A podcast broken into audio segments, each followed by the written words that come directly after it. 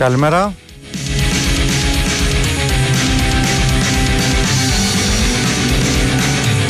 Τρίτη 11 Ιουλίου 2023 και το προσάρισμα είναι εδώ μαζί σας μέχρι τις 12.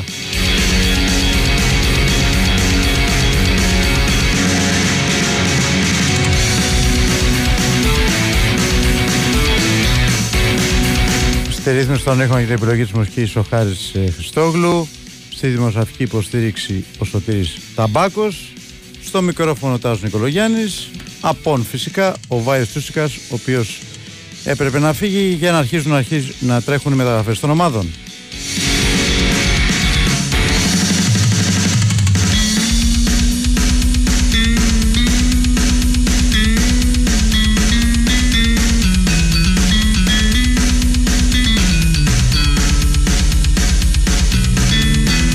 θερμοκρασία ανεβαίνει στα ύψη, θα φτάσει κοντά στους 40 και είναι λογικό ε, Ιούλιο, έχουμε φτάσει μέσα Ιουλίου να αρχίσουν να ε, τρέχουν και μεταγραφές των ομάδων τόσο στο ποδόσφαιρο όσο και στο μπάσκετ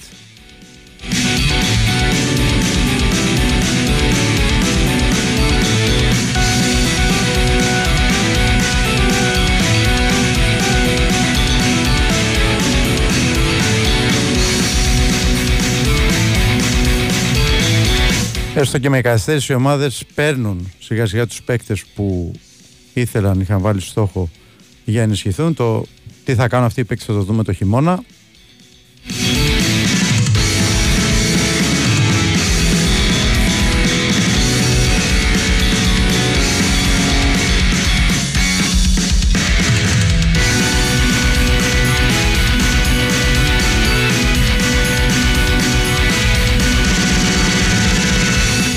Στο μπάσκετ ε, όλα τα έχει επισκιάσει η μεταγραφή του Κώστας Λούκας στον Παναμαϊκό του δρόμου εβδομάδα. Αλλά συνεχίζονται οι κινήσεις. Περιμένουμε τον Ολυμπιακό να κάνει τις δικές του κινήσεις. Ο Παναμαϊκός αναμένεται να επαναφέρει στην ομάδα τον Ιωάννη Παπαπέτρου.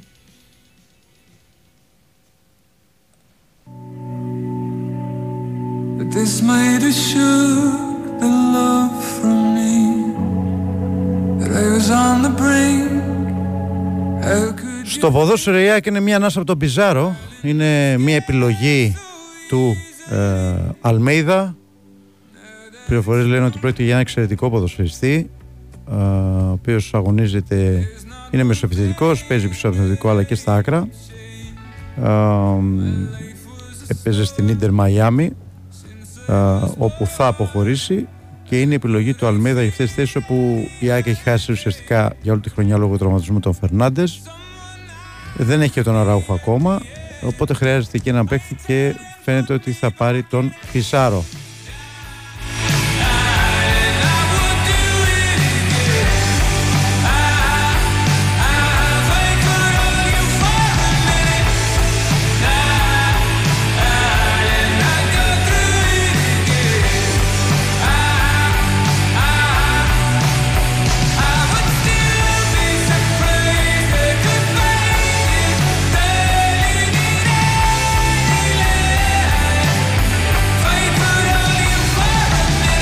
Ολυμπιακός έφερε δύο παίκτες στην Αθήνα χθες, τον Ιμπόρα και τον Κίνη. Ο ένας μπακ, ο Αροσχάφ. Επιλογές του προπονητή, του Διέγκο Μαρτίνεθ και φυσικά υλοποίηση μέσα από τον Κορδόν, τον τεχνικό διευθυντή.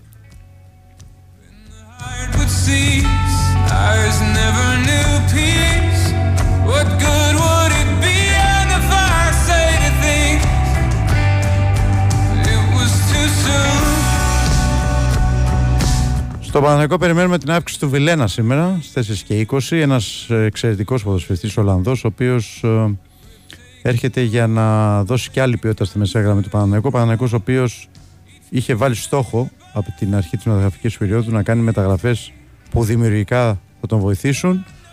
Ε, τα στοιχεία των παικτών που έχει πάρει αυτό δείχνουν και ο Τζούζη είναι ένας εξαιρετικός ποδοσφαιριστής. Είδαμε τα πρώτα του δείγματα στα φιλικά, αλλά νομίζω ότι έχει να δώσει και άλλα και, και στις προπονήσεις ήταν πάρα πολύ καλός ο Τζούρισιτς στη διάρκεια της προετοιμασίας της ομάδας στην ε, Αυστρία. Τον ε, Βιλένα τον γνωρίζουμε, ε, όσοι βλέπουν ποδόσφαιρο, πέρσι έπαιξε στη Σαλενιτάνα, είχε εξαιρετική παρουσία είχε πάει και στην Κράσνονταρ με 9 εκατομμύρια ευρώ μεταγραφή. Ένα οκτάρι, κλασικό οκτάρι, εκεί που ήθελε ο Παναθηναϊκός ενίσχυση, έφυγε ο Κουρμπέλης. Θέλει να βρει έναν παίκτη ο οποίος ήταν καλύτερος δημιουργικά, το βρίσκει στο πρόσωπο του Βιλένα. Και φυσικά αυτό που ψάχνει ο Παναθηναϊκός εδώ και καιρό και ακόμα δεν έχει προχωρήσει είναι μεταγραφή στόπερ. Ε, πιστεύω ότι μέσα στις ημέρες θα έχουμε εξέλιξη στο θέμα αυτό. Ο Παναθηναϊκός θα αποκτήσει ένα στόπερ για να κάνει τριάδα με Σέκεβλη και Μάγνουσον και στην πορεία θα αποκτήσει και ένα τέταρτο στόπερ που θα δούμε ε, τι θα είναι αν θα είναι τέταρτος ή θα μπορεί να διεκδικήσει τη θέση βασικού καταλαβαίνετε ότι άλλες είναι οι ανάγκες μιας ομάδας αν έχει ο Μίλου να παίξει όπου εκεί χρειάζεται τέσσερα πολύ καλά στόπερ και άλλες είναι οι ανάγκες μιας ομάδας εάν ε, δεν έχει Ευρώπη που κάτι απευθυνθεί. Ο Παναθηναϊκός φέτος έχει πρώτο και βασικό στόχο να μπει στο Μίλους οπότε αν αυτό συμβεί, νομίζω ότι και ο τέταρτος στόπερ που θα έρθει θα είναι ένας πολύ καλός στόπερ. Αλλά νομίζω ότι τώρα ο Παναθηναϊκός και ήδη έχει αργήσει. Το έχουμε πει για το θέμα του στόπερ ότι υπάρχει καθυστέρηση. Αλλά καταλαβαίνετε και από τη μεταγραφή του Βιλένα ότι υπάρχουν στόχοι για τους οποίους πρέπει να έχεις υπομονή και επιμονή για να τους πετύχεις. Ο Βιλένα ήταν στόχος εδώ και 40 μέρες. Ο Παναθηναϊκός είχε την υπομονή και την επιμονή και τον έκανε δικό του. Ε, και με το θέμα του στόπερ υπάρχουν άλλες περιπτώσεις που δεν προχώρησαν άλλες που πρέπει να έχει υπομονή, άλλες που φαίνονται ότι είναι πιο εφικτές. Θα δούμε στις επόμενες ημέρες ποιο θα είναι το αποτέλεσμα.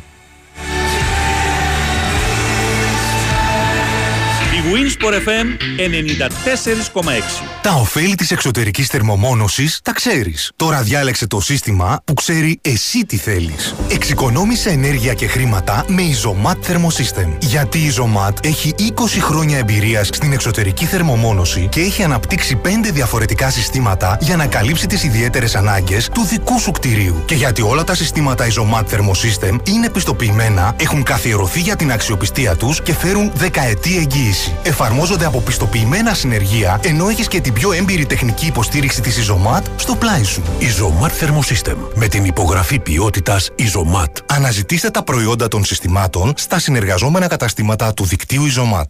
Αγάπη μου, με ποια εταιρεία θα πάμε φέτος στο νησί, γιατί βλέπω κάτι προσφορές. Θες άνεση; Θέλω. Θες επιλογές στα δρομολόγια; Θέλω. Θες να φτάσουμε στην ώρα μας; Ε, ναι. Θες ποιότητα στην καλύτερη τιμή; Εννοείται. Ε, τι ρωτάς λοιπόν; Η απάντηση είναι Blue Star Ferries. Σωστά. Μόνο Blue Star Ferries. Μπαίνω τώρα να κάνω online κράτηση. Ταξίδεψε όπως σου αξίζει με Blue Star Ferries. Κυκλάδες, Δωδεκάνησα, νησιά Βορείου Αιγαίου και Κρήτη σε περιμένουν. Blue Star Ferries. Κανείς δεν μας ταξιδεύει καλύτερα. Ενημερωθείτε για τις προσφορές μας και κάντε κράτηση τώρα στον ταξιδιωτικό σας πράκτορα στο bluestarferries.com ή στο 210 89 19 800. Όταν μπαίνει στο νέο σου αυτοκίνητο, το συνέστημα είναι κάτι θαυμάσιο. Η αίσθηση όταν πιάνεις το τιμόνι για πρώτη φορά. Και όταν ακούς ότι μπορείς να το κάνεις δικό σου με επιτόκιο μόνο 3,9% αυτό είναι πραγματικά θαυμάσιο. Γιατί τώρα η Volkswagen κάνει τη διαφορά και σε φέρνει πιο κοντά από ποτέ στο αγαπημένο σου αυτοκίνητο με προνομιακό επιτόκιο 3,9%. Πραγματικά θαυμάσιο. Ισχύει για περιορισμένο χρονικό διάστημα. Ονειρεύεσαι δροσιά, όνειρο θερινών εκπτώσεων; Στο Πράκτικερ. Βρες ρημοπαράδοτα κλιματιστικά από 259 ευρώ και δωρεάν εγκατάσταση σε όλα τα κλιματιστικά Daikin, Inventor, Europro και το Simba. Ισχύει έως 17 Ιουλίου. Ανοιχτά και την Κυριακή 16 Ιουλίου 11 με 7. Πράκτικερ. Αλλάζει το σπίτι. Μπορεί ένα τεντόπανο να εξοικονομεί ενέργεια. Φυσικά, αν είναι κάλμπαρη. Για σκίαση έως 100% και εξαιρετική προστασία, επιλέξτε τα καλύτερα. Για τεντόπανα, καλύτερα κάλμπαρη. Η Winsport FM 94,6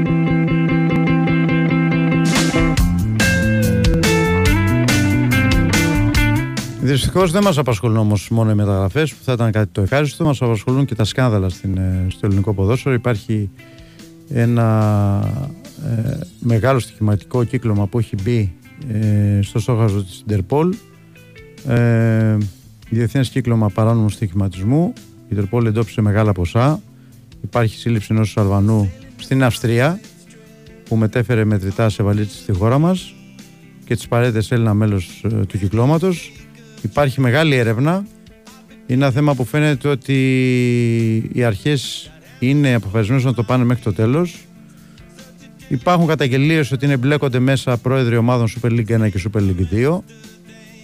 Όπως καταλαβαίνετε είναι ένα πολύ σοβαρό θέμα. Το θέμα είναι αν αυτό θα φτάσουμε μέχρι το τέλος, διότι και στο παρελθόν έχουμε ακούσει διάφορες καταγγελίες και διάφορα πράγματα να συμβαίνουν, αλλά με ένα μαγικό τρόπο καλύπτονται στο τέλος και δεν βγαίνει τίποτα στο φως, ε, αλλά απλά πα, παραμένουν ως καταγγελίες, οπότε πάμε να ασχοληθούμε λίγο με το θέμα ο άνθρωπος ο οποίος είναι ο πιο κατάλληλος να μας ε, πει για αυτό και ότι γίνεται, ο Κυριάκος Στομαίδης. Κυριάκο, καλημέρα. Καλημέρα Τάσο. Για να μην αδικη- αδικήσουμε για τους συναδέλφους, βγαίνει στο φως. Πώς δεν βγαίνει και παραβγαίνει κιόλας, απλώς κάποιοι μετά τη βάζουν στο σκοτάδι. Αυτό λέω. Και πρέπει να καταλάβουν Αυτό λέω. κιόλας. Δεν φτάνουμε μέχρι το τέλος, αυτό λέω. Έτσι. Ναι. Πρέπει να καταλάβουν οι ακροατές ότι οι δημοσιογράφοι δεν είναι ούτε δικαστές ούτε αστυνομικοί. Ναι. Αυτές είναι δουλειές των δικαστών και των αστυνομικών Αυτό, δημοσιογράφων. εγώ, εκεί πήγαινε το, το σχολείο μου. Στο, Έτσι. στο τελικό αποτέλεσμα, ότι ενώ βγαίνουν στο φως, μετά καλύπτονται όλα.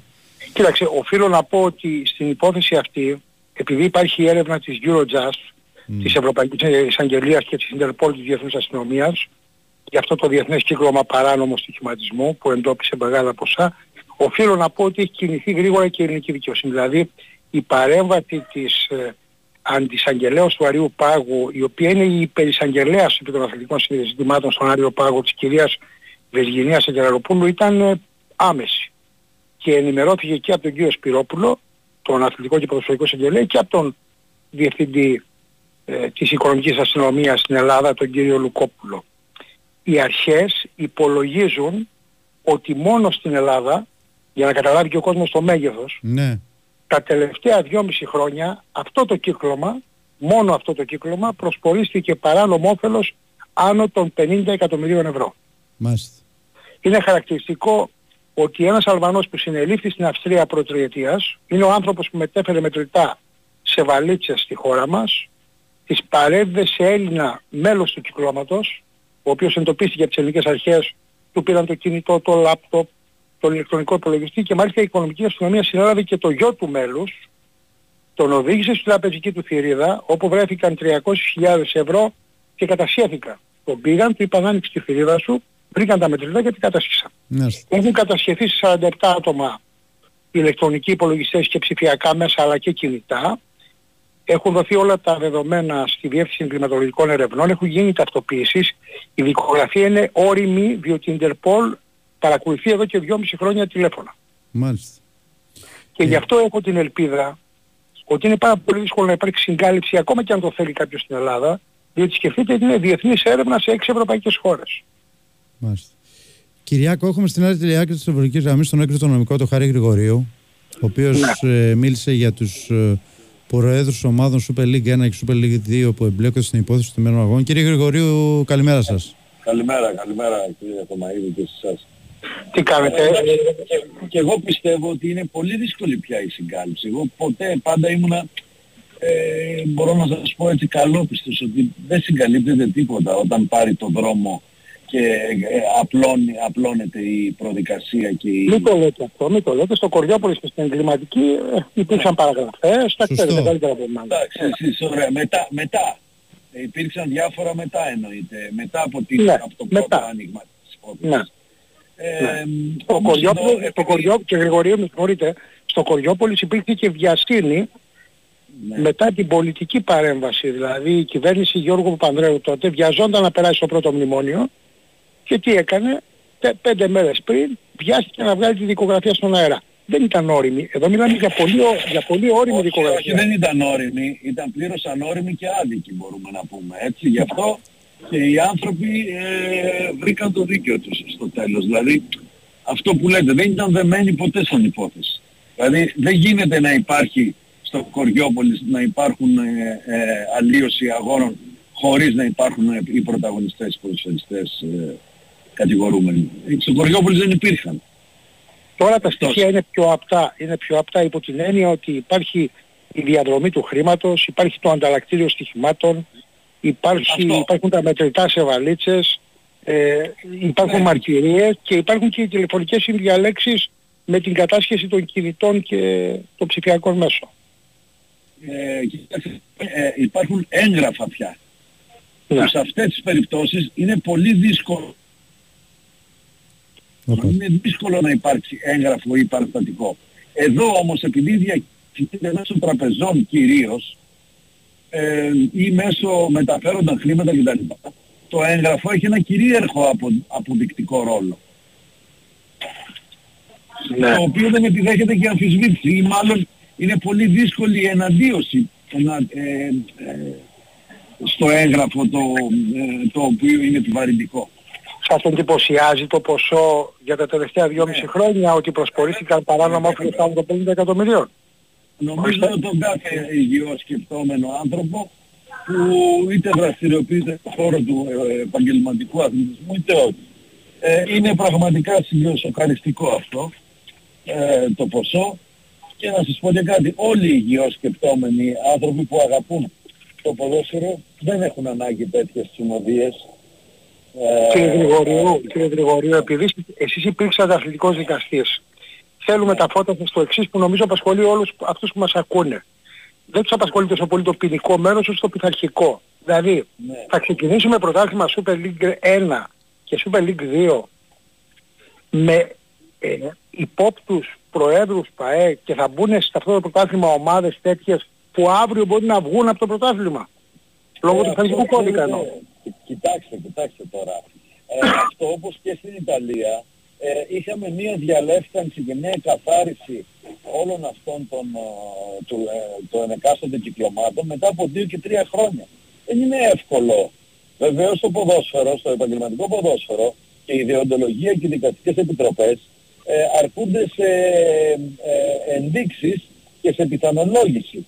Δηλαδή παίρνοντας ασχηματιστή δικογραφία μπορούν να πάρουν τα αρμόδια δικαστικά όργανα τη δικογραφία ε, όπως έγινε και στο Κοριόπολη, αν θυμάστε κύριε Θωμαρίδη. Ναι. Και επίσης και στην Ιταλία. Από τότε ο Μότσι, ο Μότσι στο πειθαρχικό καταδικάστηκε, στο ποινικό Μετά από απειλάει. δύο χρόνια, τρία. Ναι. Θέλω να πω, δεν θα πρέπει ο κ. Σκοτουλόπουλος, ο πρόεδρος της Επιτροπής Οντολογίας που είναι και πρόεδρος εφετών, να λάβει άμεσα τη δικογραφία ώστε να προχωρήσει τη διαδικασία των πειθαρχικών πληρώσεων. Αυτό λέω. Αυτό Βεβαίως θα, αυτό θα, βεβαίως θα γίνει. Απλά, εντάξει, ε, δεν ξέρω το, τον όγκο της, δεν ξέρω τα ευρήματα και δεν μπορώ να, κατα... να, να... Δηλαδή αν είναι τόσο μεγάλο το κύκλωμα και διεθνές, φοβάμαι μήπως χρει... απαιτείται και χρόνος για την επεξεργασία και τη διασταύρωση.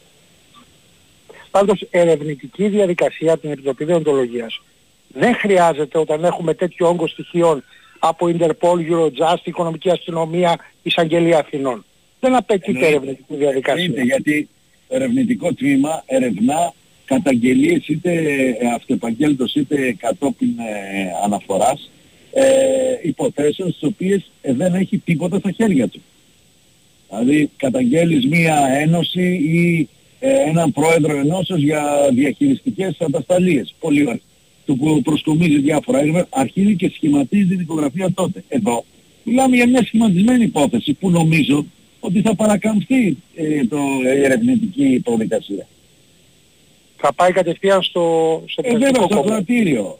Θα συνταχθεί βέβαια ένα πόρισμα, θα τα δει η ερευνήτρια ε, που θα οριστεί και αμέσως θα ορίσει, δεν νομίζω ούτε καν να καλέσει. Εκεί προβλέπονται και οι υποβασμοί. Ε, βέβαια. Μάλιστα. Υποβιβασμοί και τεράστια πρόστιμα. Και το Γιατί μόνο θα- ένδικο μέσο, το μόνο ένδικο θα μέσο είναι η τα Επιτροπή- η πρόστιμα. Επιτροπή Εφέσεων. Ε, το μόνο ένδικο μέσο. Ναι. Η Επιτροπή Εφέσεων και Λέω, τέλος. Κύριε, κύριε Θωμαρή, είναι σημαντικό. Δεν είναι υποβιβασμοί μόνο. Υποβιβασμοί και τεράστια πρόσω, ε, πρόστιμα σημαίνει σωρευτικά εξαφάνιση ομάδας. Γιατί τε, τα 300 και 500 χιλιάδες πρόστιμα στην πλάτη μιας ε, ΦΑΕ και υποβιβασμός της σε μια ε, κατώτερη κατηγορία είναι, είναι πάρα πολύ δύσκολο να επανέλθει και να, να διεκδικήσει κάτι Ειδικά καλύτερο. μιλάμε για ΠαΕ τη Super League 1 που χάνει και τα τηλεοπτικά δικαιώματα, χάνει και το ποσοστό του Καλά, στοίχημα. εκεί αν υπάρχει τέτοιο θέμα δεν το συζητάμε, αν πραγματικά. Είναι πολύ δύσκολα τα πράγματα.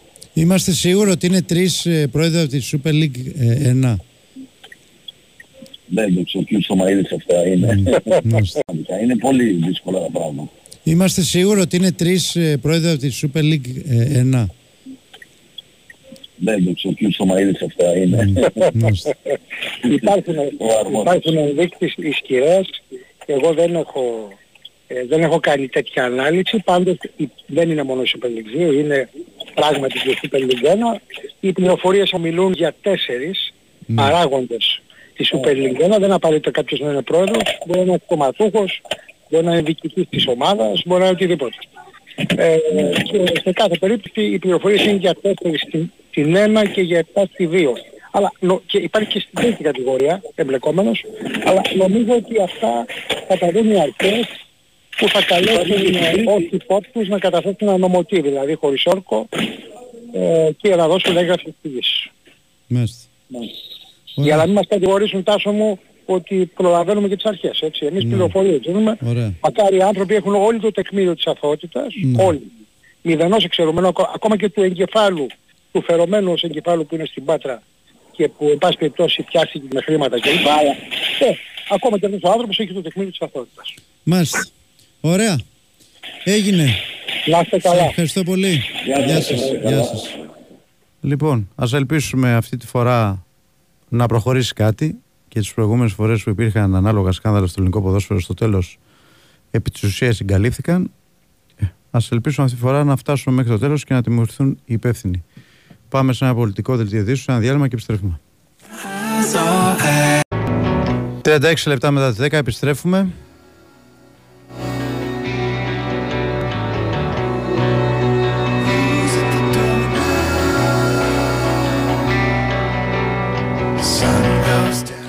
Όταν ξέρεις τι σημαίνει η πραγματική διασκέδαση, ξέρεις τι επιλέγεις. Big Win. Χιλιάδες στοιχηματικές επιλογές σε αμέτρητα πρωταθλήματα και παιχνίδι όλο το 24ωρο στο live casino με dealer που μιλούν ελληνικά και μοναδικές προσφορές. Ρυθμιστής σε ΕΠ, συμμετοχή για άτομα άνω των 21 ετών, παίξει υπεύθυνα όροι και προϋποθέσεις στο bigwin.gr.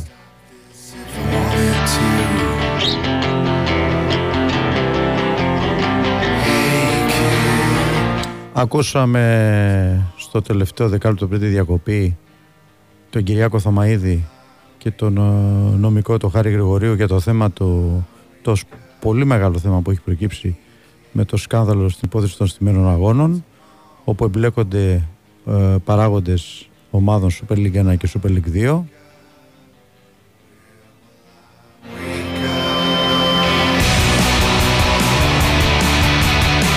Αυτό που λέω και ξαναλέω είναι το ζητούμενο είναι να μην μείνουμε στα λόγια. Να προχωρήσουμε στις πράξεις και να φτάσουμε μέχρι το τέλος και οι υπεύθυνοι να τιμωρηθούν. Διότι στην Ελλάδα, όπως πολύ καλά γνωρίζετε, ε, έχουν γίνει στο παρελθόν πολλές καταγγελίες, έχουν πάει στα δικαστήρια αυτές τις λίες, αλλά ε, δεν έχει βρεθεί ένοχος ή κάποιος δεν έχουν τιμωρηθεί, έχουν αθωωθεί άνθρωποι που εμπλέκονται στην ιστορία και στο τέλος δεν γίνεται τίποτα. Ας ελπίσουμε αυτή τη φορά να πάμε μέχρι το τέλος και οι υπεύθυνοι να τιμωρηθούν γιατί μιλάμε για ε, στημένα παιχνίδια τα οποία ταλανίζουν το ελληνικό ποδόσφαιρο, μην κρυβόμαστε τώρα, πολλά χρόνια. Έτσι, πάρα πολλά χρόνια.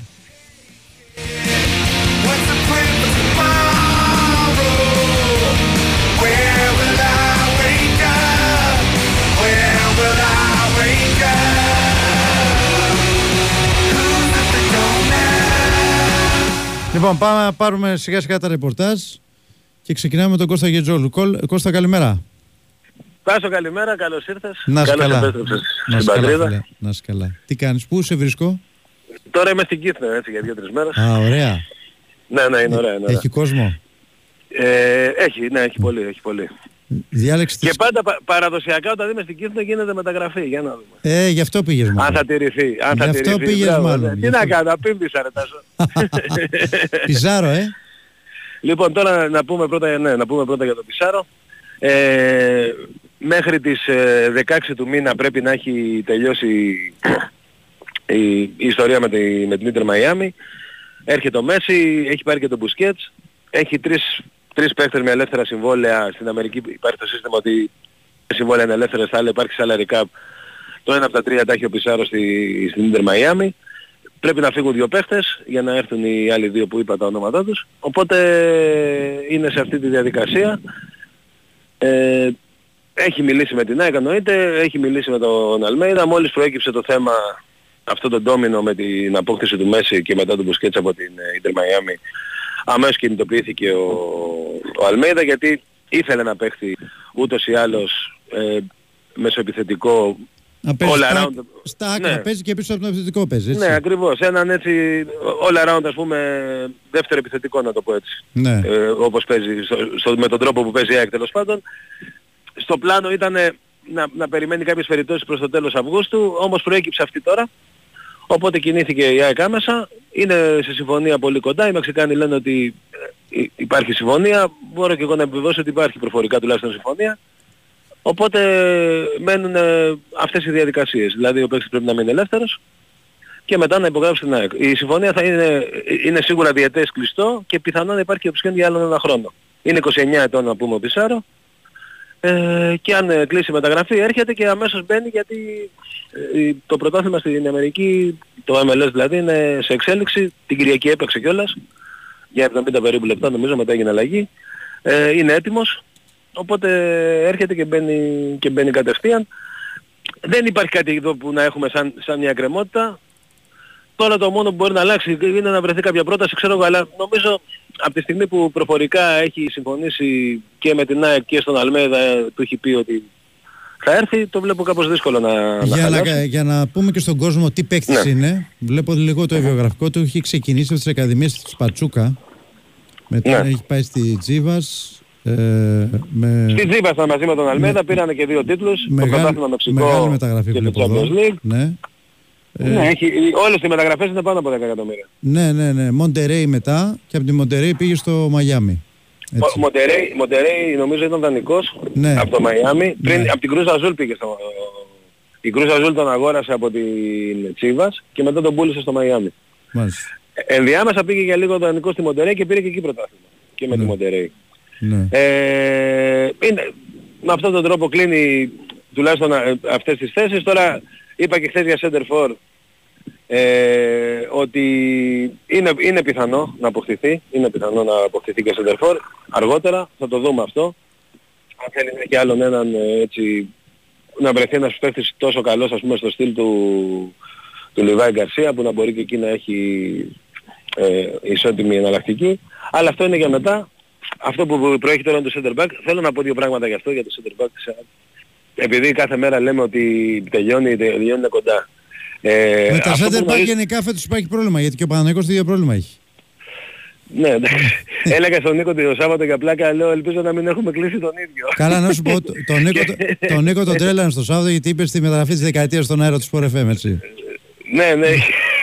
έμεινε. Μετά που το ξανάκουσα όντως έμεινε παγωτό. ναι, γιατί είναι αγαπημένος του παίκτη ο Σλούκας. Για τον ναι, άκουγα ναι, ήμουν ναι. δίπλα, λέω τι σου είπε. Μου λέει έκλεισε ο Παναγιώτης στο Σλούκα. Στο μεταξύ δεν είχε βγει μέχρι τότε τίποτα. Ναι, δεν Έχεις- είχε βγει. εσύ το είπες στον αέρα. Ναι, ναι, ναι. Για πες, έλεγε στον Εντάξει. Νίκο για τα στόπερ. Λοιπόν, τι; έλεγα λοιπόν, ε, όχι έλεγα, ε, θέλω να πω λίγο κάτι για τα, για τα center back. Επειδή λέμε κάθε μέρα ότι τελειώνει, κλείνει κτλ. Ναι. Εγώ αυτό που γνωρίζω από το ρεπορτάζ μου είναι ότι δεν υπάρχει κάποιο θέμα, δεν υπάρχει κάποια ανοιχτή διαπραγμάτευση. Η ΑΕΚ έχει βρει τον παίκτη που θέλει. Ε, αυτή τη στιγμή ε, δε- δεν υπάρχει κάποιο εμπόδιο. Υ- υπάρχουν κάποια θέματα διαδικαστικά.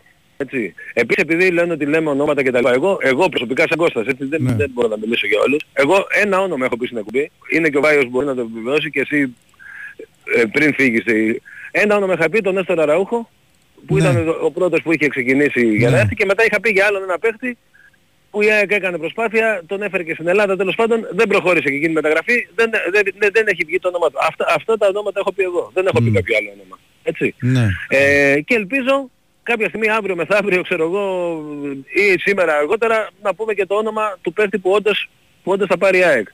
Ε, δε- δεν υπάρχει, δεν είναι, δεν είναι μια διαπραγμάτευση που κάθε μέρα δηλαδή ε, λένε φέρε αυτό, κόψε από εκεί κτλ.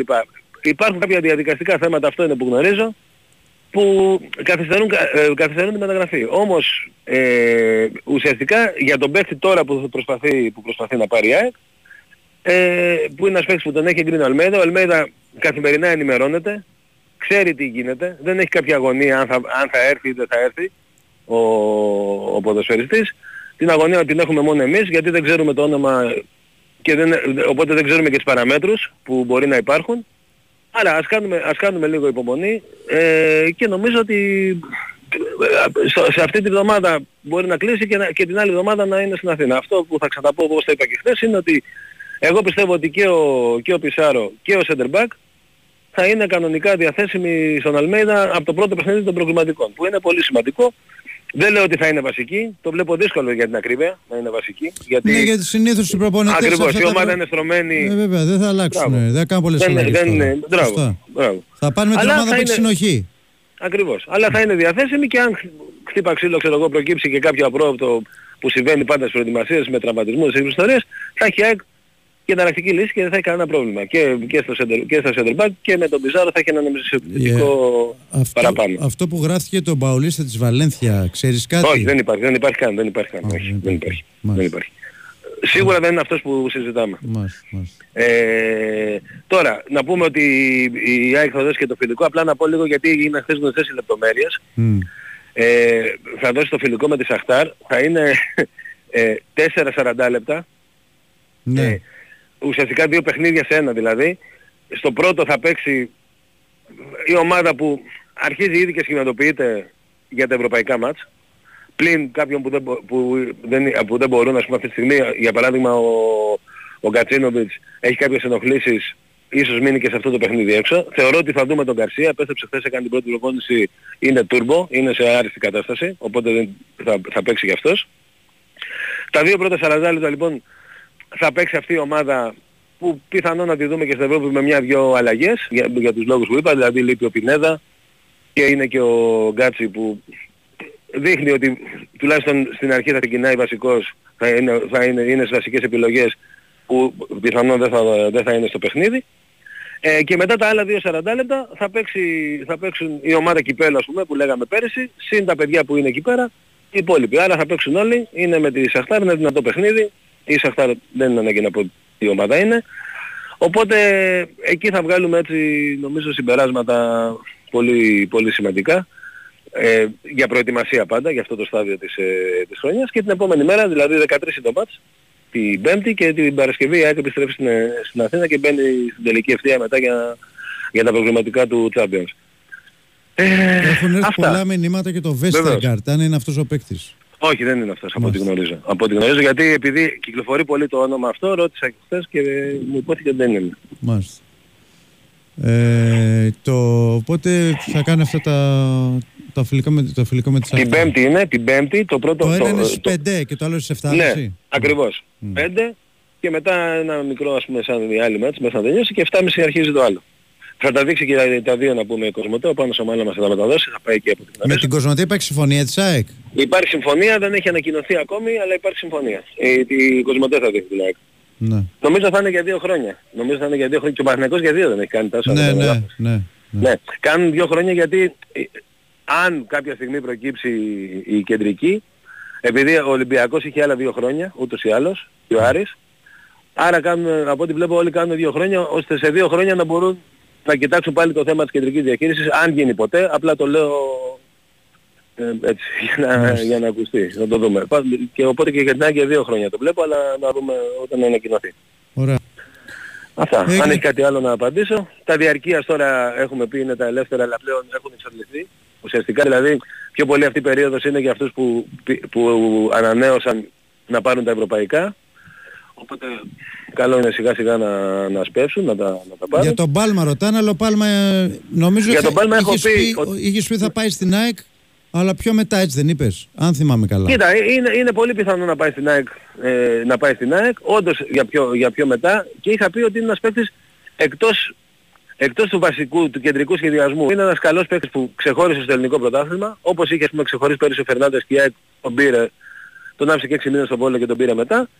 Ε, κάτι τέτοιο πιθανό να γίνει με τον Πάλμα αν ο Πάλμα δεν πάει σε κάποιο μάτι του εξωτερικού. Έτσι, γιατί ο Καρυπίδης λέει ότι ψάχνει στο εξωτερικό για χρήματα και αυτά. Αν πάει στην Ελλάδα πιστεύω ότι η ΑΕΚ έχει το προβάδισμα και ναι να τον πάρει για αργότερα. Απλά δεν, είναι, δεν, δεν ήταν από τους τρεις-τέσσερις παίχτες ας πούμε που λέγαμε ότι να έρθουν να, να, να, να μπουν ή να διεκδικήσουν κατευθείαν σε δεκάδας. Δεν λέω ότι το παιδί μπορεί να έρθει και να παίξει αμέσως. Έτσι. Απλά ε, εξηγώ ότι είναι εκτός, γι' αυτό δεν επηρεάζεται και από τη μεταγραφή του Πισάρο η περίπτωσή του. Αλλιώς μιλάμε για ένα παίχτη που παίζει στις ίδιες θέσεις, έτσι.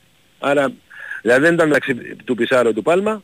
Ο Πισάρο είναι ο παίχτης που ήθελε για μεσοεπιθετικά ε, ε, ο, ο προπονητής. Ο Πάλμα είναι μια, μια περίπτωση όπως είπαμε του, του άτυχου δυστυχώς Φερνάντες που ξεχώρισε το ελληνικό πρωτάθλημα και η ΑΕΚ θέλει έτσι κάθε χρόνο ένα-δύο παίξεις που ξεχωρίζει το πρωτάθλημα να, να τους παίρνει. Αυτό. Α, αν ξέρεις τίποτα για το μεγάλο φιλικό λέει που έχει προαγγελθεί για τέλος Ιουλίου στην ΟΠΑ Παρένα. Όχι, δεν ξέρω καθόλου. Δεν ξέρω καν αν θα γίνει φιλικό. Μάλιστα. Δεν το ξέρω καν. Ωραία. Αυτά εν ολίγης. Στο Βόλο είναι το μόνο σίγουρο φιλικό. Ναι. Και ΣΑΕΚ ε, μόνο εκεί. Όσοι θέλουν μπορούν να πάνε εκεί. Ωραία. Για Ελλάδα. Έγινε Κωστή. Έγινε Τάσο, τα λέμε και τα αύριο. λέμε. Γεια χαρά. Ευχαριστώ πολύ. Γεια, γεια. Γεια χαρά. Γεια.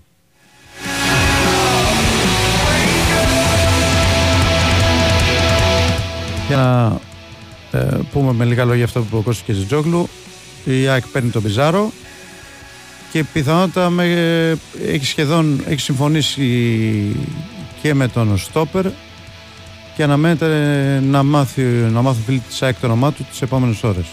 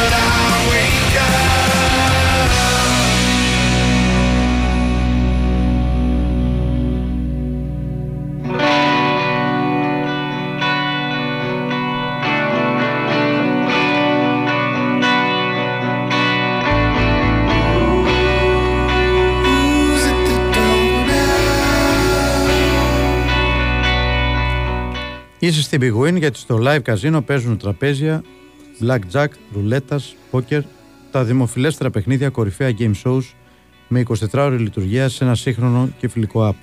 Ρυθμιστή σε ΕΠ, συμμετοχή για άτομα άνω των 21 ετών, παίξει υπεύθυνα όροι και προποθέσει στο bigwin.gr.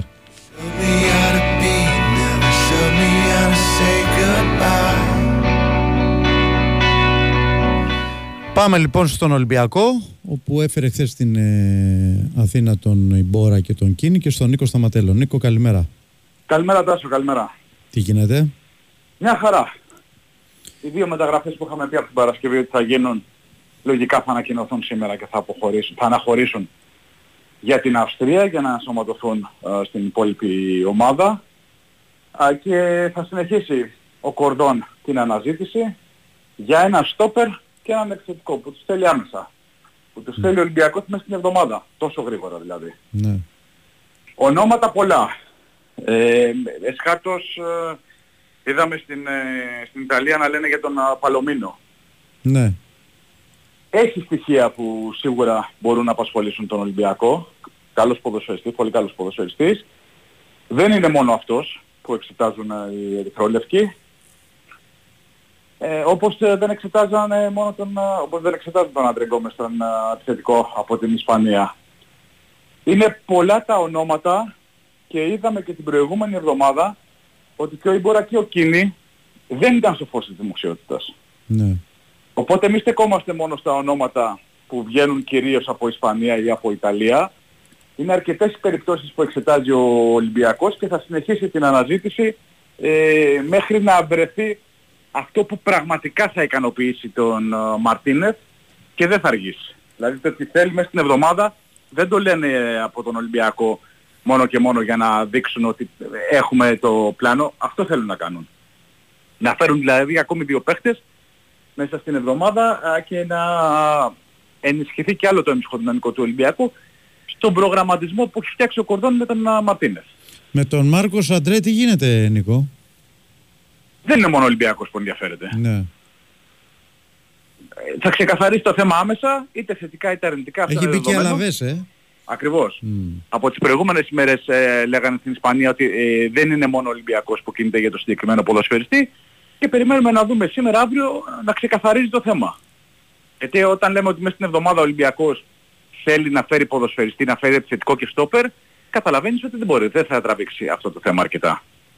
Θα είναι ο συγκεκριμένος, θα είναι κάποιος άλλος, θα το ξέρουμε ίσως και εντός της ημέρας. Για να προχωρήσει ο Ολυμπιακός έτσι όπως ε, θέλει να προχωρήσει.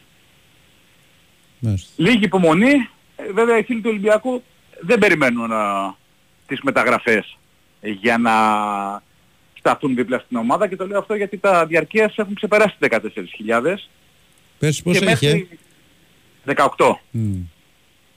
Οπότε έχει βάλει στόχο να περάσει το, το, περσι- την περσινή επίδοση εντός εισαγωγικών και φαντάζομαι ότι από τη στιγμή που στη, υπήρξε τόσος κόσμος που στέκεται δίπλα στην ομάδα μόνο με, την, ε, με τον Μαρτίνεθ και τον Κορδόν και την αγάπη φυσικά για την ομάδα και όταν θα γίνουν και οι μεταγραφές ε, θα, θα καταφέρει ο Ολυμπιακός να ξεπεράσει αυτό το, την περσινή επίδοση των 18.000 διαρκείας.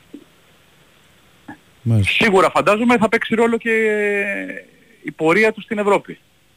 Γιατί είναι διαφορετικό να μπει στους ομίλους του Champions League και να τρέχει ο άλλος έστω και τελευταία στιγμή, ε, του Europa συγγνώμη, ε, και να τρέχει έστω και τελευταία στιγμή να βρει ένα ειστήριο για το Europa και διαφορετικό να είσαι στο conference όπου εκεί λες ότι οι αντίπαλοι, γιατί έχει περάσει αυτή η νοοτροπία χωρίς να είναι έτσι, ότι οι αντίπαλοι είναι υποδεέστεροι και θα έχουμε πιο εύκολο έργο και δεν θα είναι μικρότερη ζήτηση των ενδιαφέρον του κόσμου. Δεν είναι έτσι. Περάσαν οι εποχές που το conference ήταν αντε, ομάδες ε, χαμηλής δυναμικότητας. Και είναι πολύ θεωρητικό να λες ομάδες χαμηλής ε, δυναμικότητας για ελληνικούς συλλόγους πλέον. Έτσι όπως τα έχουμε κάνει. Ναι. Περιμένουμε λοιπόν. Ε, Το επόμενο σήμερα, φιλικό πότε α- είναι; Συγγνώμη; Το επόμενο φιλικό; Το επόμενο φιλικό είναι το Σάββατο. Μμ. Αντίπαλος; Η Νόρτσελαντ. Μμ. Με, Και τη είναι Σλο- και- με τη Σλοβάσκο ήταν το πρώτο φιλικό του Ολυμπιακού. Ε, Με εκεί τη που έβαλε Σλοβάσκο δύο γκολ ο ήταν το Λαραμπή. πρώτο. Ναι. Με τα δύο γκολ του Ελαραμπή που έδειξε για ότι είναι σαν το ποδήλατο, δεν το ξεχνάς τον γκολ. Μμ. Άμα το έχεις, το έχεις. Και έπαιξε και καλά η ομάδα στο πρώτο ημίχρονο. Α, με τον Φορτούνη να βρίσκεται νομίζω στην καλύτερη κατάσταση από οποιονδήποτε άλλον α, στην ομάδα. Και ο δεύτερος που αφήνει ικανοποιημένο τον α, Μαρτίνεθ είναι ο Μπιέλ. Ο Μπιέλ που παίζει με τον Μαρτίνεθ; Ο, ο, ο Μπιέλ μπορεί να παίξει, παίζει και στα άκρα. Όχι, α, λέω που παίζει γιατί τον είδαμε πέρσι που παίζει, αλλά εγώ νομίζω ότι Ναι, ναι, επί η κα- Μαρτίνεθ, το- σε αυτό τον, τον έχει δοκιμάσει η και στην καλύτερη επίθεση θέση του είναι και κοντά στο στην χωνί. περιοχή. Δεν πρέπει, εκεί, εκεί πιστεύω ότι εγώ είναι η καλύτερη θέση. Δεν ξέρω. Επειδή έχει μείνει μόνο ένας επιθετικός για τον Ολυμπιακό, ο Λαραμπή, στις προπονήσεις είχε δοκιμάσει ο Μαρτίνεθ και τον Μπιέλ ε, ως επιθετικό και το Μασούρα. Ναι. Οπότε δεν θα μου προκαλέσει καμία εντύπωση ε, να δούμε τον ε, Μπιέλ κάποια στιγμή και σε επίσημο, όχι μόνο σε φιλικό, και σε επίσημο αγώνα όσο ε, δεν, ε, δεν, δεν θα υπάρχει επιθετικός ή δεν θα υπάρχει επιθετικός στο βαθμό ετοιμότητας που θα θέλει ο Μαρτίνεθ να δούμε τον, ε, τον Μπιέλ. Γιατί ο συγκεκριμένος ποδοσφαιριστής πέρσι με την Κοπενχάγη πριν έρθει στον Ολυμπιακό, στη συγκεκριμένη θέση μια χαρά τα πήγε. Ναι. Θέλει ο Μαρτίνεθ να δούμε τον, ε, τον Μπιέλ. Γιατί ο συγκεκριμένος ποδοσφαιριστής πέρσι με την Κοπενχάγη πριν έρθει στον Ολυμπιακό, στη συγκεκριμένη θέση μια χαρά τα πήγε. Ναι. Γιατί να μην το κάνει και στον Ολυμπιακό; Αυτό είναι το θέμα. Ε, ε, με νιώθει καλύτερα φέτος. Ο Μίτσελ Συμπατριώτης από την αρχή φέτος προετοιμασία, οι παίκτες με τους ε, τους τονώσει ψυχολογία. Καταλαβαίνει και ο κομμάτιος ότι ο ποδοσφαίριος δύο καλά λόγια ε, για να του τονώσει την ψυχολογία, ε, να ανεβάσει ρυθμούς μες στο γήπεδο και αυτόματα να νιώσει καλύτερα και ο ίδιος ο ποδοσφαιριστής. Αλλά ξέρεις, όλα αυτά φαίνονται μέσα στο γήπεδο. Καλά είναι αυτά που λέμε, ότι τώρα και στο ξεκίνημα της προετοιμασίας χαμογελαστός, διάθετος ο Βιέλ, δείχνει άλλο πρόσωπο. Αλλά να τον δούμε και στα, στα φιλικά και πολύ περισσότερο στα επίσημα, γιατί σε ένα μήνα ο Ολυμπιακός έχει επίσημο. Θα μου πεις ένας μήνας. Δεν ξέρω αν είναι μεγάλος ή μικρός ο χρόνος. Ο προπονητής και οι άνθρωποι της ομάδας ξέρουν πολύ καλύτερα από εμάς. Αλλά ε, ξέρεις, έχουν γίνει μόλις δύο μεταγραφές. Περιμένουμε άλλες δύο και να δούμε και το, το ρυθμό που θα κινηθούν οι Ερυθρόλευκοι εν ώψη του, του πρώτου αγώνα για το Europa League. Μάλιστα. Ειδωμένα. Ωραία. Εντάξει Νίκο μου. Αυτά τα σου. Καλημέρα. Καλημέρα. Για χαρά. Λοιπόν, 9 λεπτά μετά τις 11 επιστρέψαμε και θα πάμε σιγά σιγά στο ρεπορτάζ του Παναναϊκού, στον Νίκο Αθανασίου. Η ομάδα επέστρεψε από την Αυστρία εχθές. Σήμερα έχει ρεπό. Αύριο ξεκινάνε οι προπονήσεις. Την Παρασκευή έχει το πρώτο φιλικό μπροστά στον κόσμο του Παναναϊκός.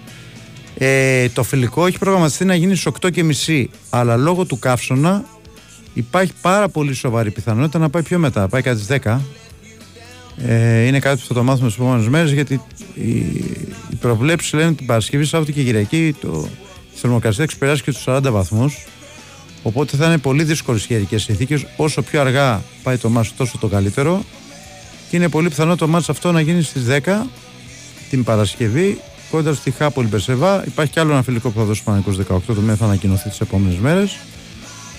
Ε, εντάξει. Το τι έγινε στην Αυστρία θα μας τα πει και ο Νίκος, θα μας πει και τη δική του άποψη, θα το συζητήσουμε. Παρακολουθήσαμε την ε, προετοιμασία εκεί.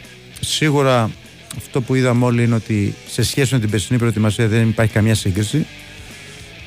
Πανεκός σε σχέση με τους παίκτες που είχε πέρσι στην προετοιμασία και αυτούς που έχει φέτος είναι μια άλλη ομάδα, μια δουλεμένη ομάδα με περισσότερες λύσεις όχι ότι δεν υπάρχουν και ανάγκες και άλλες. Φυσικά και υπάρχουν και ανάγκες και άλλες και κυρίως στη, στη θέση των στόπερ αλλά υπάρχει πολύ μεγαλύτερη ποιότητα σε σχέση με πέρσι λοιπόν πάμε.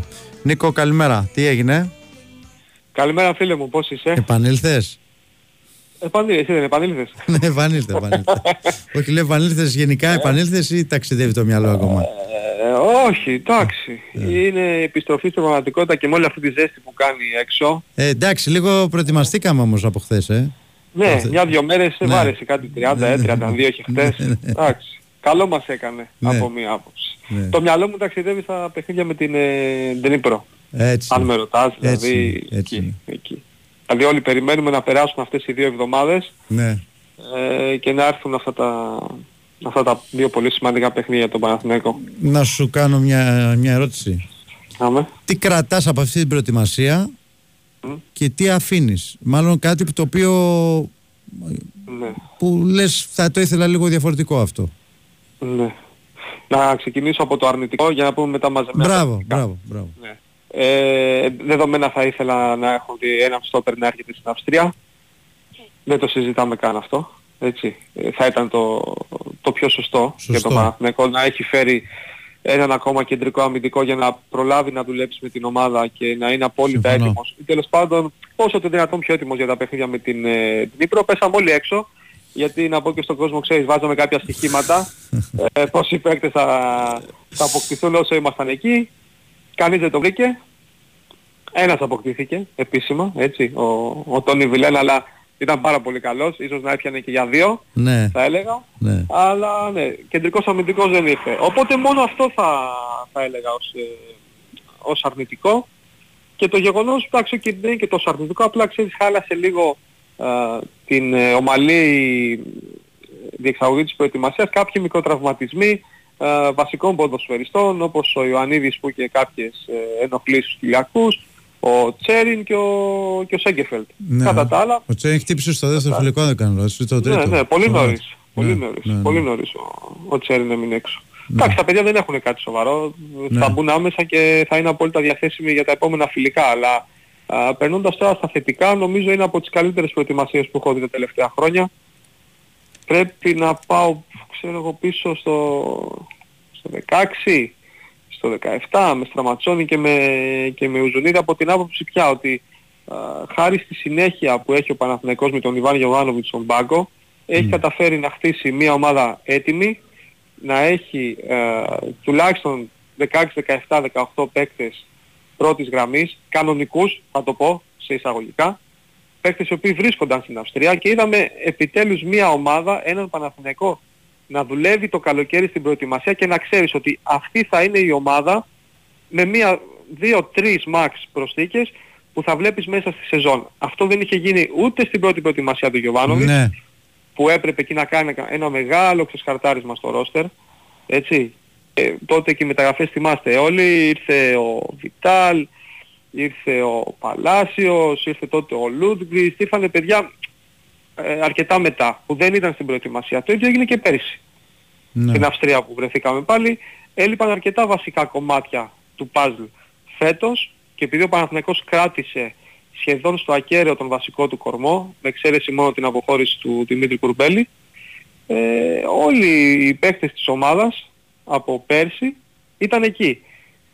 Έτσι, ήρθε και ο Μλαντένοβιτς, ο οποίος έβαλε ε, μεγαλύτερο ανταγωνισμό στο αριστερό άκρο της άμυνας. Υπήρχε ακόμα, ακόμα και ο Γερεμέγεφ ως μια τρίτη λύση α, στην κορυφή της επίθεσης και γενικά ο Παναθηναϊκός απολαμβάνει τους καρπούς ε, του να έχει μια συνέχεια ως ε, ποδοσφαιρικό project. Σίγουρα θα ήταν ευχής έργον να είχε έρθει ο στόπερ ε, από την αρχή ή για παράδειγμα να μπορούσε να έχει έρθει και μια εβδομάδα ο Βιλένα. Οκ, δεν μπορείς να τα έχεις όλα.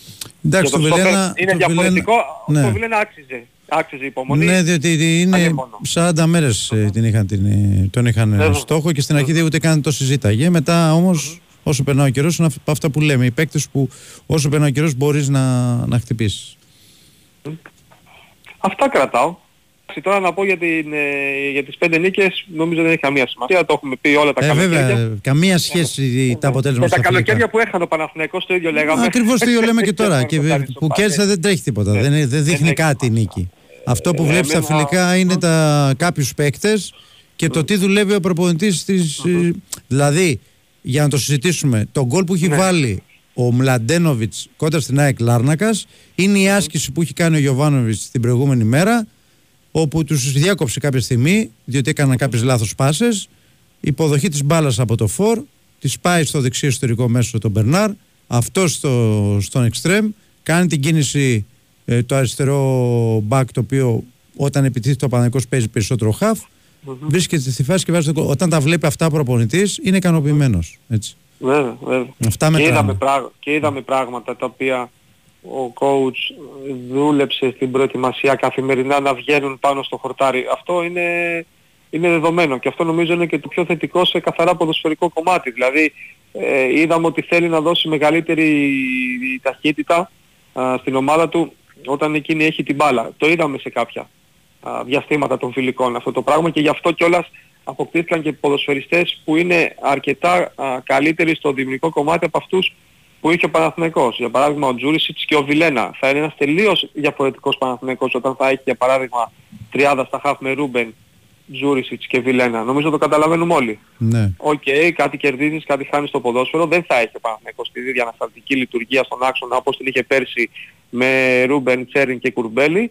Κάτι Αλλά- κερδίζεις, κάτι χάνεις. ε, βέβαια, δημιουργικά θα είναι πολύ καλύτερος ή τέλος πάντων θεωρητικά θα είναι πολύ καλύτερος, έτσι, γιατί ο μοναδικός καθρέφτης, η μοναδική πραγματικότητα είναι αυτή που αποτυπώνεται πάνω στο χορτάρι. Είδαμε και ένα Παναθηναϊκό να είναι πιο πιεστικός χωρίς την μπάλα, αρκετά πιεστικός, ε, όχι μόνο όταν έχανε την μπάλα σε ένα κομμάτι του, του γηπέδου και προσπαθούσε με άμεσο pressing να την επανακτήσει, είδαμε μια ομάδα να πιέζει με ένα διαφορετικό τρόπο στο build-up του αντιπάλου, να παίρνει περισσότερα ρίσκα και γενικότερα νομίζω ότι όπως το πάει το έργο ο coach φέτος θα δούμε έναν πιο επιθετικό Παναθηναϊκό. Νομίζω αυτό καταλαβαίνω.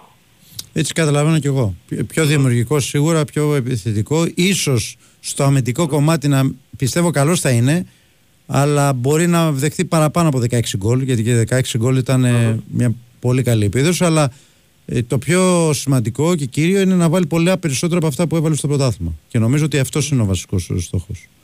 Συμφωνώ. Συμφωνώ. απόλυτα. Υπάρχουν πολλά μηνύματα για το Σπόραρ. Έτσι. Κάποιοι λένε έχει, δεν έχει βάλει γκολ στα φιλικά. Κάποιοι λένε ότι, είναι, ότι δεν ταιριάζει στο, σε αυτόν τον Παναθηναϊκό. Ε, και υπάρχουν και μηνύματα και για το Γερεμέγεφ. Μμμ. Για το Σπόραρ, Ναι. να ξεκινήσω. Ε, δεν ήταν καλή η εικόνα του στην προετοιμασία. Μην λέμε ψέματα. Θα περιμέναμε όλοι πολλά περισσότερα πράγματα από εκείνον και στις προπονήσεις ακόμα, αλλά και στα φιλικά. Που δεν έχεις σκοράρει εμένα δεν μου λέει κάτι. Ναι. Γιατί το πιο σημαντικό είναι ότι δεν βρέθηκε και σε πολλές φάσεις μέσα που θα έπρεπε.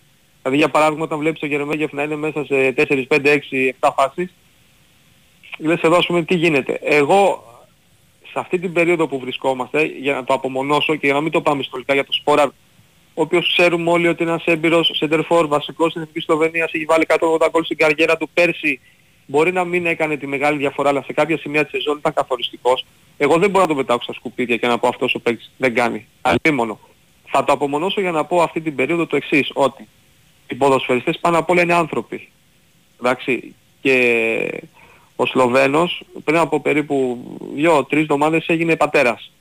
Και το παιδάκι του είναι ακόμα στο νοσοκομείο. Χωρίς να έχει κάποιο πρόβλημα, έτσι. Το έχω ζήσει και εγώ με το γιο μου. Δεν είναι κάτι φοβερό. Απλά κάποια παιδάκια που γεννιούνται πιο νωρίς Ναι. πρέπει να παραμείνουν για ένα διάστημα στο νοσοκομείο, να πάρουν τα πάνω τους να φάνε. Ε, Επειδή είχα κάποιες συζητήσεις μαζί του από καθαρά ανθρώπινο ενδιαφέρον, έτσι, Ναι. έχει επηρεαστεί και αυτό το κομμάτι. Ξαναλέω, είμαστε άνθρωποι. Ε, δεν είναι μόνο είμαστε αυτό. ρομπότ. Αυτό που λες είναι μια παράμετρος που εντάξει, είναι και το Και ήθελα γεγονός. να τη βάλω στο τραπέζι Ναι. για να καταλαβαίνει ο κόσμος κάποια πράγματα τα οποία, οκ, τώρα αυτό δεν είναι κάτι τρομερό, μπορώ να το πω, οκ, δεν έγινε κάτι. Απλά ε, είναι κάποιες φορές κάποια πράγματα σε ανθρώπινο επίπεδο, Ναι. τα οποία δεν μπορούμε να τα γνωρίζουμε. Είναι και κάτι άλλο. Αυτό. Οι διεθνείς όλων των ομάδων και του Παναθηναϊκού φέτος είναι ταλαιπωρημένοι. Τελείωσαν τις υποχρεώσεις τους ε, αρχές Ιουνίου. Ο Παναθηναϊκός ξεκίνησε την προετοιμασία του 14 Ιουνίου. Οι διεθνείς ουσιαστικά πήραν 4 με 5 μέρες άδεια. Δηλαδή η ομάδα έκανε προετοιμασία και οι εθνικές παίζανε. Οπότε είναι πολύ πιθανό τώρα να τους έχει βγει μια κούραση. Είναι φορτωμένοι πολύ. Και στις προετοιμασίες η αλήθεια είναι ότι αυτοί που, θ- που, που πάνε καλύτερα από όλους είναι από- οι νέοι φυσικά που το βρίσκουν σαν μια πολύ μεγάλη ευκαιρία και οι παίκτες που έχουν να κερδίσουν την εμπιστοσύνη του προπονητή βλέπε Γερεμέγεφ, έτσι, βλέπε Βαγιανίδης και λιγότερο οι αυτοί που θεωρούνται βασικοί γιατί αυτοί το είναι λίγο πιο βαριά τα πόδια, θέλουν να είναι καλά στα επίσημα παιχνίδια. Νομίζω θα πρέπει να περιμένουμε τα επίσημα παιχνίδια για να τους κρίνουμε όλους. Εγώ, η Εγώ ταπεινή μου άποψη είναι καταλαβαίνω αυτή. τον κόσμο, ναι, εγώ καταλαβαίνω Ναι, ναι, τον εντάξει, κόσμο ναι. που, θέλει, που θέλει ένα κανόνι σαν τον Σισε ή σαν τον Μπέρκ ε, Ναι. να ξέρεις ότι θα έρθει και θα σου βάλει 30 γκολ. Σωστό. Α- αλλά αυτή τη στιγμή υπάρχει μια απόφαση του προπονητή, ο οποίος Ακριβώς. λέει ότι εγώ θέλω να πορευτώ με τον Σπόρα και τον Ιωαννίδη.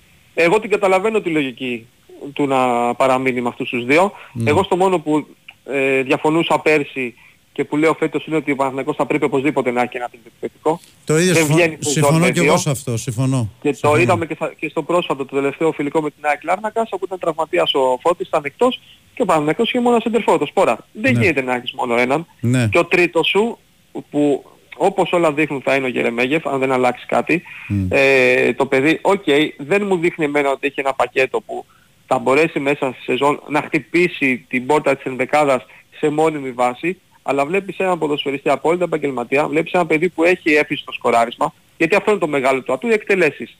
Έτσι. Μέσα στην περιοχή. Και λίγο απ' έξω να σου κάνει την επαφή να τη στείλει την μπάλα μέσα.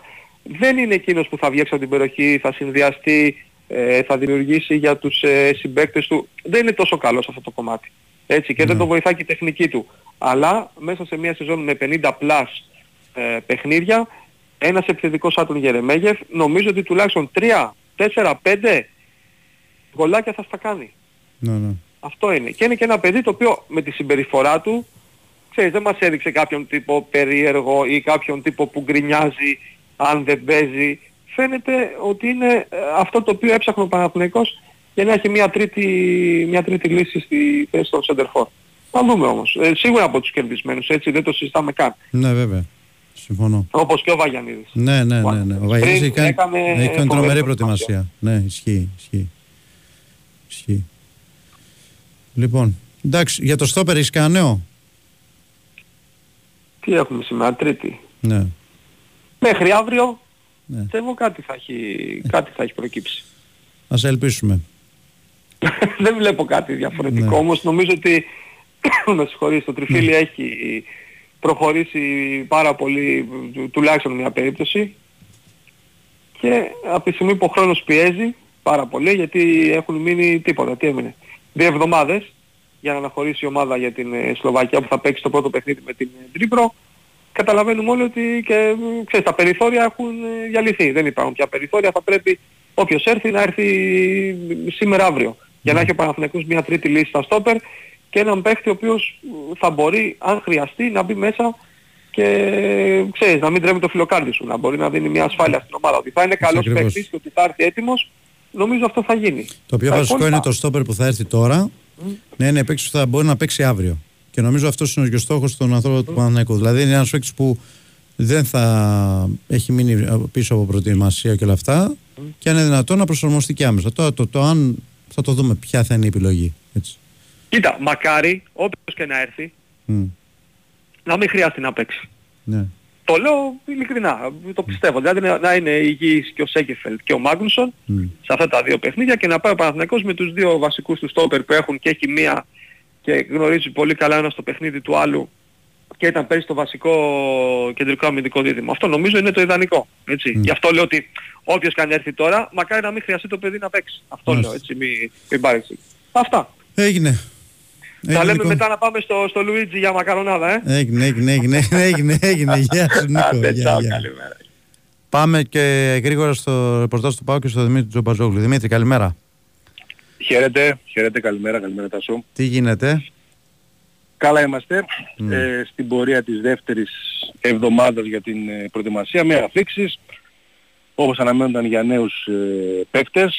Είναι από χθες το βράδυ ο Μπάμπα Ράχμαν εδώ στην Ολλανδία που σήμερα ξεκινάει με τη νέα του ομάδα. Θυμίζουμε ότι ο Γκανέζος αριστερός μπακ υπέγραψε στον ΠΑΟΚ συμβόλαιο τριών ετών.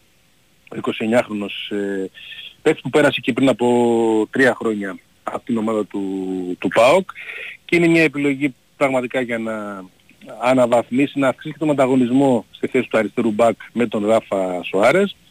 Στη Θεσσαλονίκη είναι ο Κετζιόρα ε, και αυτός γνώριμος από το παρελθόν ε, για να οριστικοποιήσει την επέκταση δανεισμού για ακόμη έναν χρόνο από την δυναμό Κιέβου.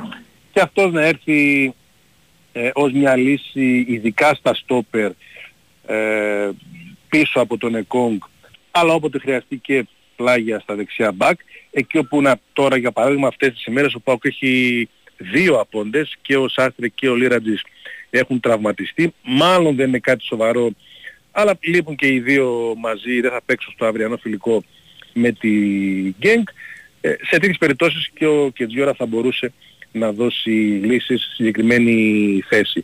Αμυντικά ο ΠΑΟΚ ε, γεμίζει, ε, έχει αρκετές λύσεις.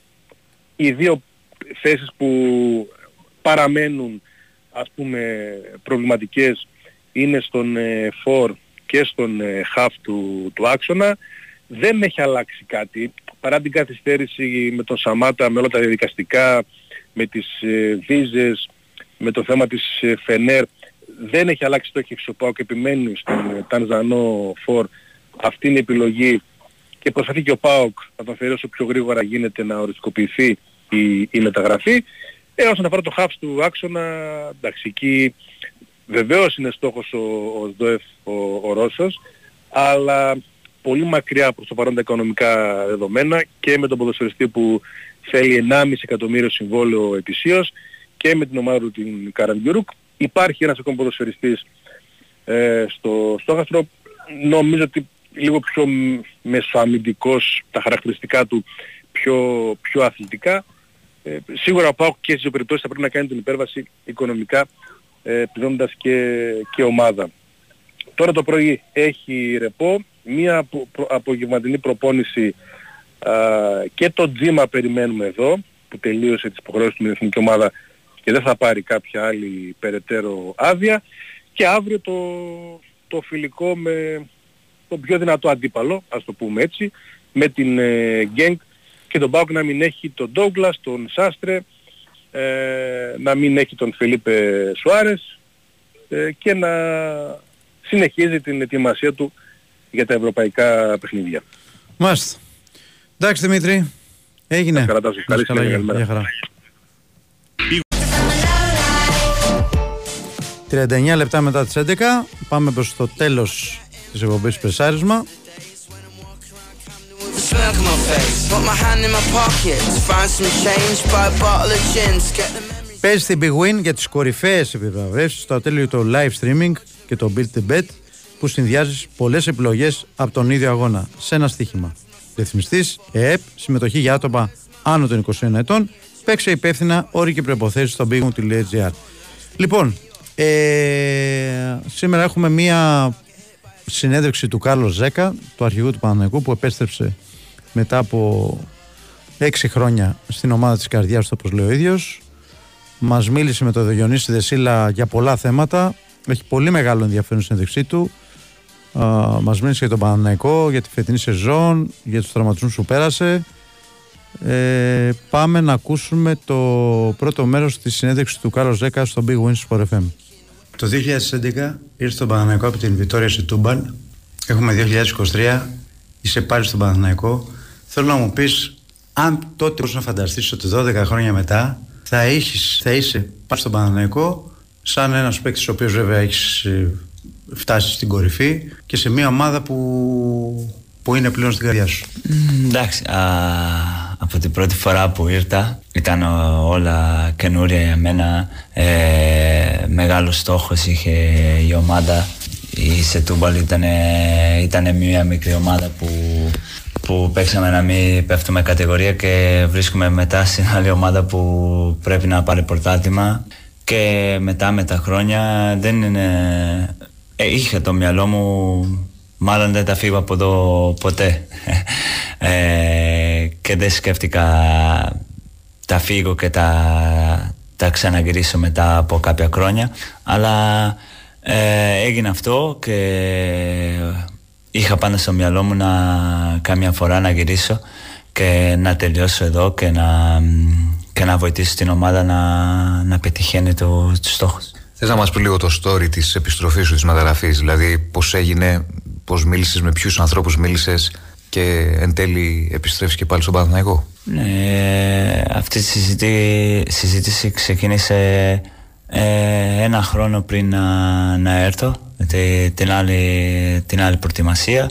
Ε, μ, αλλά για κάποιο λόγο δεν έγινε. Ε, μ, και υπήρχε επαφή μαζί με το, με το Πρόεδρο και, και ο ίδιος με πήρε τηλέφωνο μετά και μου είπε α, αυτός ήθελα εγώ να γυρίσω Ε, με ρώτησα τι ήθελα εγώ; Εγώ το είπα κατευθείαν ε, ναι και με, μίλησα με, μόνο με το, με, με το πρόεδρο τότε και, και εκεί είχ- είχαμε φτιάξει όλα τα πράγματα Ουσιαστικά, Κάρλος, από το 2017 που είχες φύγει, είχατε έτσι κάπου, είχατε πει ότι όταν θα υπάρξουν πλέον συνθήκες θα επιστρέψεις; Ναι, αυτό νομίζω στο ποδόσφαιρο δεν υπάρχει, δεν ξέρεις τι, τι γίνεται στο μέλλον. Ε, ε, σίγουρα υπήρχε από την πλευρά μου, από την πλευρά του την ομάδα που καμία στιγμή να γυρίσουμε, έτσι μιλούσαμε. Ε, καμία στιγμή θα γυρίσεις στο Παναθηναϊκό και εγώ έλεγα ναι, ήθελα πάρα πολύ. Αλλά μ, δεν ξέρεις αν θα γίνει πραγματικά αυτό. Ε, δεν, είχε, δεν είχαμε κάνει κανένα, καμία συμφωνία, δεν είχαμε ναι, με πει που θα γίνει αυτό ακριβώς. Ε, εγώ έκανε την καριέρα μου μετά εκεί στη Δανία ε, και ευτυχώς ε, μ, ε, για μένα τουλάχιστον ε, είμαι πολύ χαρούμενος που πάλι που βρίσκομαι εδώ. Με, με τι στόχους έρχεσαι, δηλαδή έχεις κάνει μια μεγάλη καριέρα, έχεις έμπειρος, έχεις παραστάσεις, ξέρεις απ' έξω και ανακατά την ομάδα. Δεν έχεις πάρει τίτλο με τον Παναθηναϊκό, μάλλον δεν έχεις πάρει πρωτάθλημα. Έχεις κατακτήσει ένα κύπελο.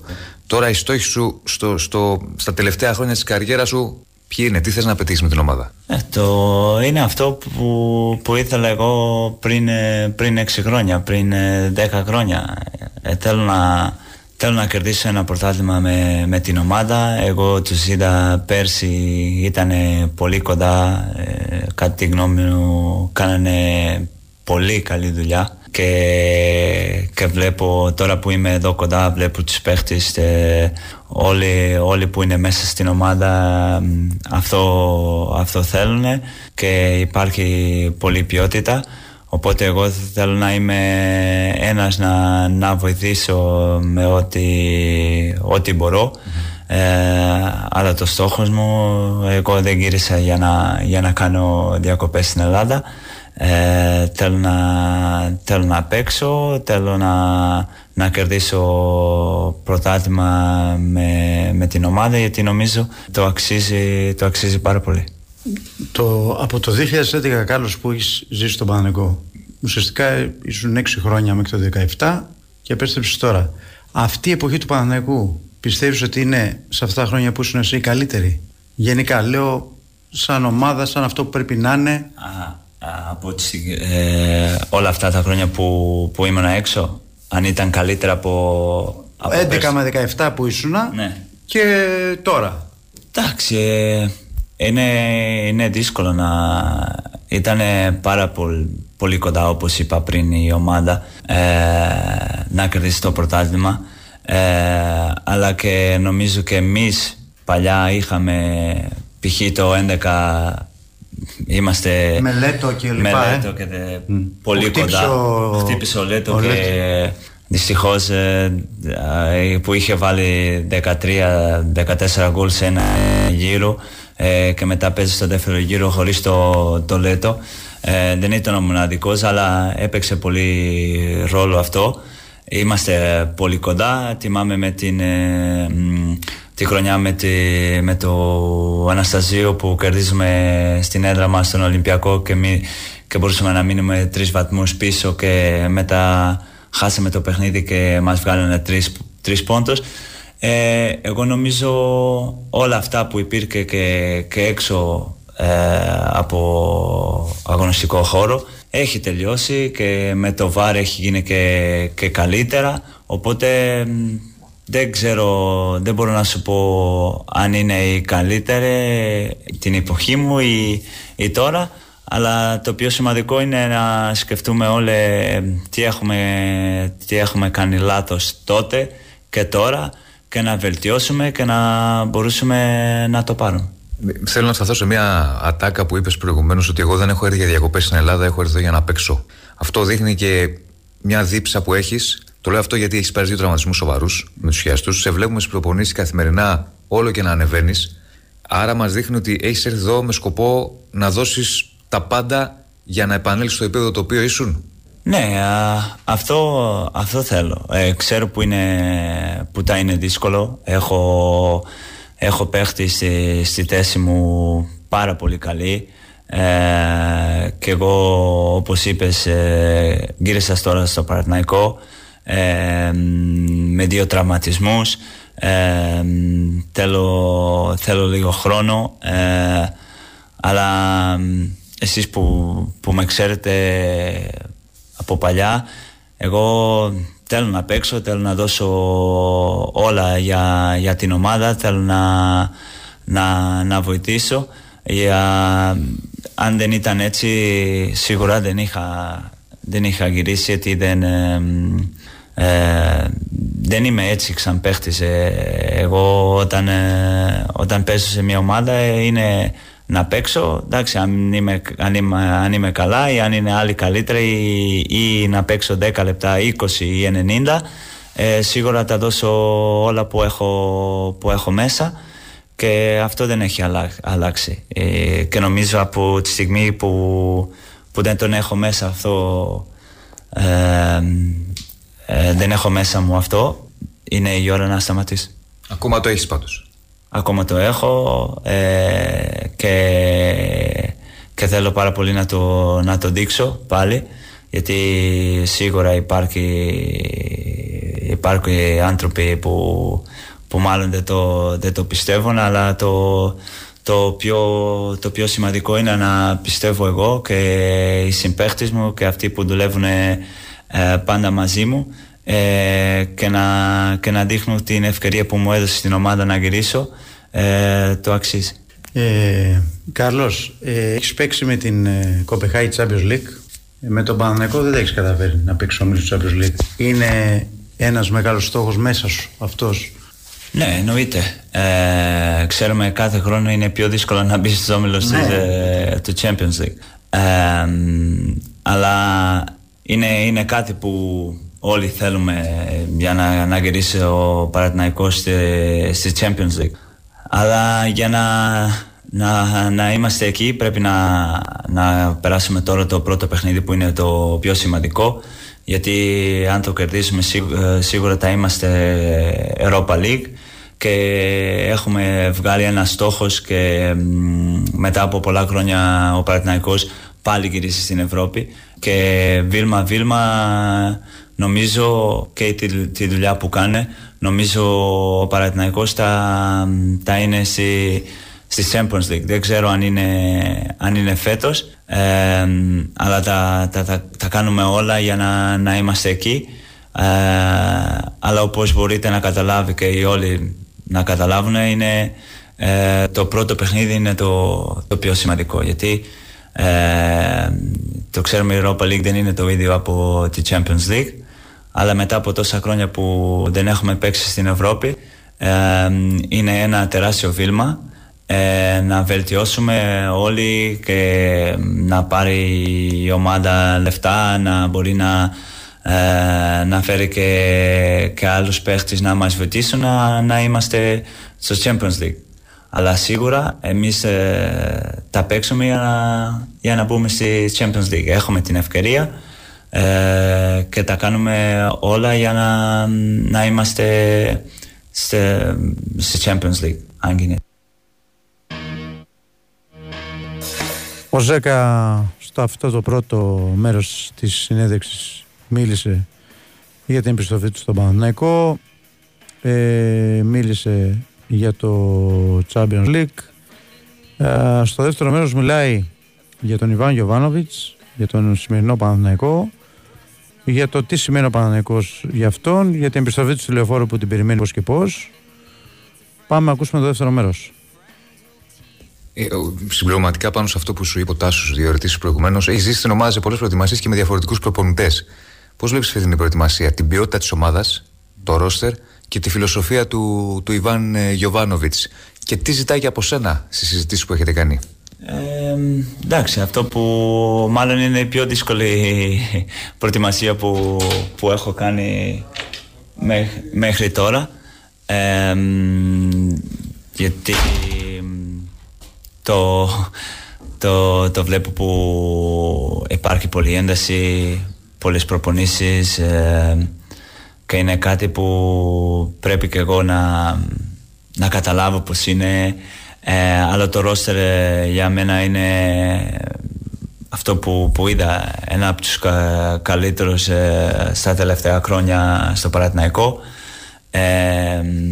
Ο προπονητή ε, έχει τη φιλοσοφία του ε, η ομάδα παίζει πολύ καλά με τη φιλοσοφία του έτσι όπως ε, τι ζητάει τους παίχτες ξέρουν τι πρέπει να κάνουν και, και αυτό είναι πολύ, πολύ σημαντικό. Με μένα ακόμα δεν είχαμε την ευκαιρία να κάτσουμε και να, και να μου πει πολλά πολλά πράγματα τι, τι περιμένει από μένα, τι, τι μου ζητάει, αλλά αυτός, αυτό που μου, που μου είπε μέχρι τώρα είναι να παίξω, να, να μπω στα παιχνίδια και, και στις προπονήσεις, ε, να, να γίνω καλύτερος, να πάρω ρυθμό και και μέχρι τώρα είναι, είναι αυτό που έχει, που έχει στο μυαλό του και εγώ έχω στο μυαλό μου να, να πάρω λεπτά και μόνο έτσι θα γίνω, θα γίνω καλύτερος. Κάρλος, τι σημαίνει ο Παναθηναϊκός για σένα; Το λέω γιατί είσαι ένα παιδί το οποίο ήρθε στην Πορτογαλία, μικρός, αλλά είναι, σίγουρα έχεις κάνει μια πολύ μεγάλη καριέρα στον Παναθηναϊκό, μετά πήγες στην Κοπεχάγη και επέστρεψες. Τι σημαίνει για σένα; Είναι δύσκολο να σου πω στα λόγια τι, τι σημαίνει για μένα, είναι, αλλά είναι αυτό που μπορώ να σου πω, εγώ ήρθα και έχω πει πολλές φορές ήρθα και δεν, δεν ήμουν Παναθηναϊκός. Ε, και, και τώρα είμαι Παναθηναϊκός, το νιώθω μέσα. Ε, μπορούν να, να μην πιστεύουν αλλά πέρσι που τα είδα τα παιχνίδια ε, υπήρχε πολύ άγχος μέσα μου γιατί Σαν να έπαιζες. ναι, Σαν να έπαιζες. ε, εγώ ήμουνα έξω ε, και περίμενα πώς και πώς να, να πάρω το πρωτάθλημα. Εγώ έλεγα αν πάρω το πρωτάθλημα εγώ θα πάω στην Αθήνα και να παναγυρίσω μαζί τους. Δεν με νοιάζει. Ε, μ, ε, και αυτό δείχνει τουλάχιστον σε μένα τώρα που σας μιλάω αλλά ε, το πιο σημαντικό είναι για μένα ε, δείχνει που εγώ την αγαπώ την ομάδα και σίγουρα τα κάνω όλα όλα για να, μ, να πετυχαίνει το, τους στόχους Ε, και, μ, και αυτό εγώ έμαθα να, να αγαπήσω το Παναθηναϊκό Μας λες ότι αγαπάς πολύ τον Παναθηναϊκό και το ξέρουμε. Και το λες μέσα από, τη, από την καρδιά σου. Σ' αγαπάει και ο κόσμος πάρα πολύ και το ξέρεις κι εσύ. Θέλω λίγο να μας πεις όταν επέστρεψες πάλι και έτσι βγήκες λίγο στην Αθήνα έξω, σε σταματούσε ο κόσμος, σου λέγε Κάρλος αυτά. Και ένα αυτό και ένα δεύτερο. Πώς περιμένεις πάλι να αντικρίσεις τη λεωφόρο για τη θύρα 13 που θα σε δει πάλι, θα σε αποθεώσει και θα φωνάξει το όνομά σου; Ναι, ε, όταν ήρθα που, που πήγα εκεί στη Γδυφάδα για φαϊτό, για καφέ, υπήρχε κάποιοι άνθρωποι που ήρθαν και μου λέγανε καλώς ήρθες, ε, είμαστε πολύ χαρούμενοι που γύρισες. Ε, το νιώθει την αγάπη σου κόσμο. Ε, και μετά ε, είναι κάτι που δεν έχω δεν έχω σκεφτεί, σκεφτεί τόσο πολύ πώς, ε, πώς θα είναι να μπω μέσα στη λεωφόρος πάλι και να, να το ζήσω ξανά. Αλλά σίγουρα τα, τα είναι πολύ, με πολύ συναισθήματα ε, τα γυρίζω πάλι πίσω τα χρόνια και, μ, και το μόνο που θέλω είναι να τους κάνω χαρούμενο και να, χαρούμενοι και, μ, και αυτό και να τους δω να πάλι ξ- να ξαναπαίξω μπροστά τους να παίξω με τη φανέλα του Παναναϊκού ε, και αυτό είναι το, το πιο σημαντικό Καλώς. Θα στην κάνω την ερώτηση. Καταλαβαίνω ότι θέλω να μου απαντήσεις αυτό. Ε, οι δύσκολες στιγμές που παίζουν, τους δύο σοβαρούς τραυματισμούς, είναι στο παρελθόν, θες να τους συζητά, θες να πάμε παρακάτω, ή είναι στο μυαλό σου και έχουν μείνει; Γιατί είναι δύο τραυματισμοί που ήταν ο ένας με τον άλλον πάνω στον χρόνο. Και πόσο, πόσο δύσκολα τους ξεπέρασες, εννοώ ψυχολογικά περισσότερο. Εντάξει, δύσκολο ε, ήταν. ε, η πρώτη φορά έγινε και λες εντάξει ο, πολλοί έχουν πάθει μία φορά και ξαναγυρίσανε και παίξανε και πολύ καλά. Είχα, είχα αυτό που εντάξει θα το περάσω, ε, δεν, είναι, δεν είναι τίποτα.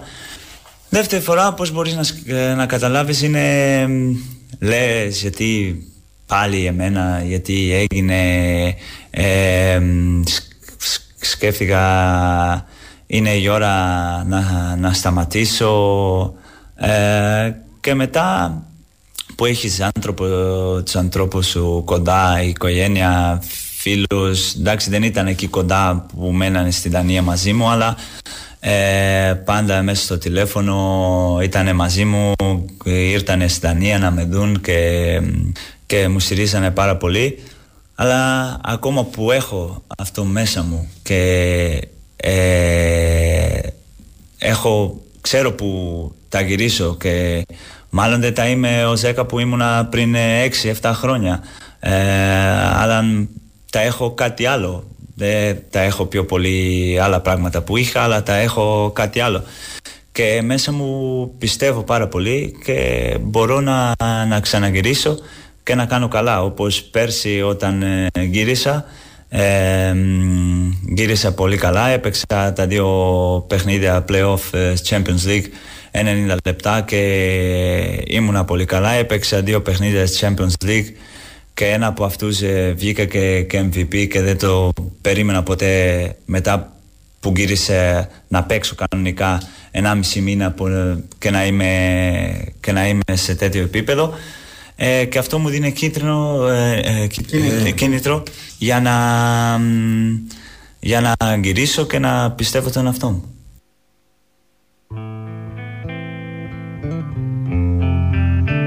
Αυτός ήταν ο Κάρλος Ζέκα. Α, μας μίλησε για όλους και για όλα μαζί με τον Διονύση Δεσίλα σε μια συνέντευξη όπου αναφέρθηκε και στην επιστροφή του στον Παναθηναϊκό και για τους δύο σοβαρούς τραυματισμούς που είχε και για το Champions League που θέλει να παίξει με τον Παναθηναϊκό και για το πρωτάθλημα που θέλει να πάρει με τον Παναθηναϊκό. Α, ξεκαθάρισε βέβαια ότι πλέον νιώθει ο Παναθηναϊκός είναι Παναθηναϊκός έχει δέσιμο με την ομάδα και η ατάκο του ότι δεν ήρθα εδώ για διακοπές νομίζω μας δείχνει και, την, και το κίνητρο που έχει να παίξει και να έχει βασικό ρόλο στην ομάδα την νέα σεζόν να μην είναι δηλαδή απλά ένας παίκτης που γύρισε για να κλείσει την καριέρα του και επειδή είδαμε τις προπονήσεις στην ε, Αυστρία πρέπει να σας πω ότι αυτό το πάθος το δείχνει ο Ζέκα και φυσικά